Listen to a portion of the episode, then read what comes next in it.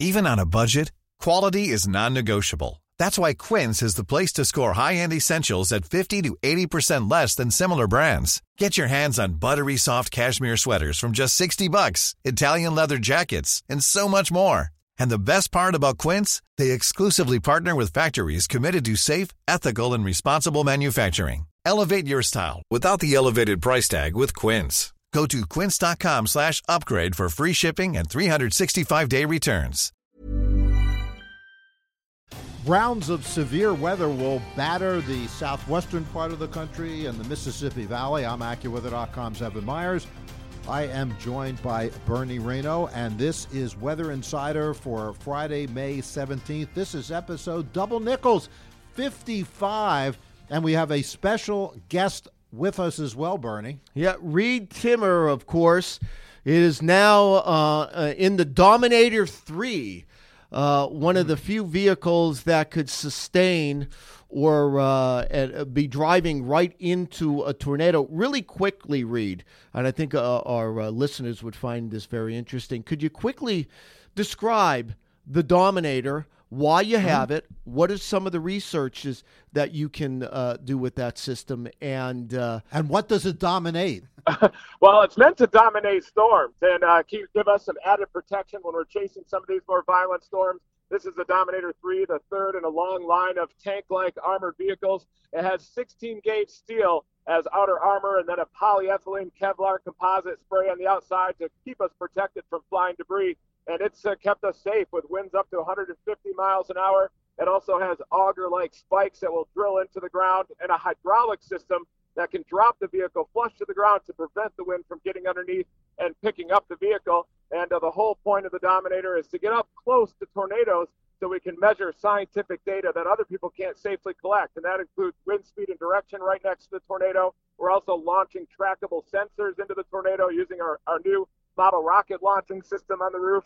So these will be recording high-resolution GPS, temperature, moisture, relative humidity inside the tornado. And our goal is to try to capture and unravel the mysteries behind those suction vortices or the multiple vortices that spin around the more powerful tornadoes and are responsible for some of the worst damage, sadly, that we see here in Tornado Alley and especially Dixie Alley earlier this season. Let's take it day by day. Let's begin on Saturday.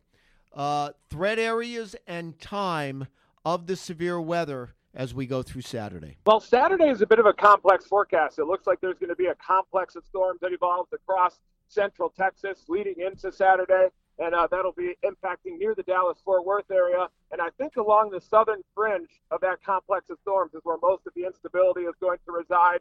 That's probably where there's going to be an isolated tornado threat, some of those high precipitation supercells we chase so often. I would likely see a flash flood threat as well evolve over that area. But the strength of that complex of storms will determine if supercells can redevelop on the dry line further north across Oklahoma.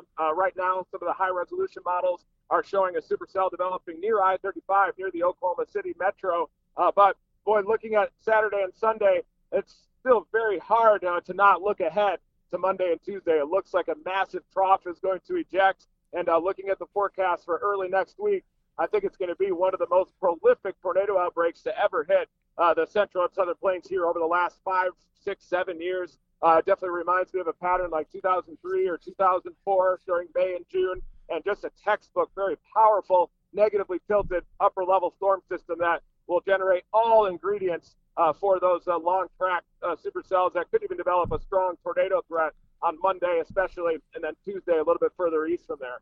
All right, Reed, it is going to be a very, very busy next few days. And, of course, you're going to be chasing for the AccuWeather Network and for AccuWeather.com through Saturday, Sunday, and next week. And I'm sure you have your bags packed and you won't be heading home anytime soon. Extreme meteorologist Reed Timmer will be talking to you real soon. Thanks for having me. Stay safe, everybody. Absolutely. A lot of the information that Reed was talking about early next week, it's because of all this energy in the Pacific right now. And, Evan, that storm that's going to be providing the severe weather early next week, that's going to provide another round of rain, wind, And mountain snow on the West Coast beginning Saturday night and lasting into Sunday. That's right. You know, the storm track really spinning its way down through Southern California.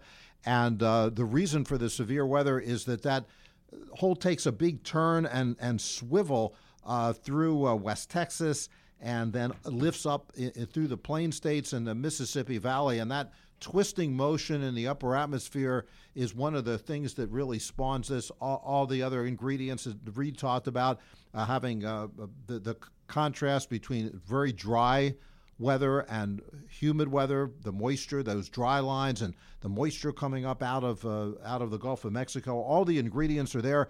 Reed talked about specifically this weekend, but then next week, he's even more worried, and I know, Bernie, you talked about this over the course of the week, more worried about that, not that this one's going to be something to sneeze at during the course of the weekend, but next week, but Monday and Tuesday, even more concerned about. Reed really said this may be the worst severe weather outbreak in 5-6 years. In years in the Southern Plains, yeah, there's no question about it, because this system is stronger. That's coming in early next week into the plains. It's stronger than the current system. When we're talking about an outbreak, and I think exactly what we're going to be looking at, first in the Western Plain, in the Southwestern Plains, in the Texas on Monday, then Monday night into Tuesday, it will move east of I-35. So that's going to be across Missouri, Iowa, Illinois, down into Arkansas and Louisiana. That's where it will be on Tuesday. And I think we both believe, Reed and I, that we're going to see multiple reports of tornadoes. And that's where the outbreaks can be a little different. Instead, damaging wind and hail and flooding rain, that's going to do a lot of damage.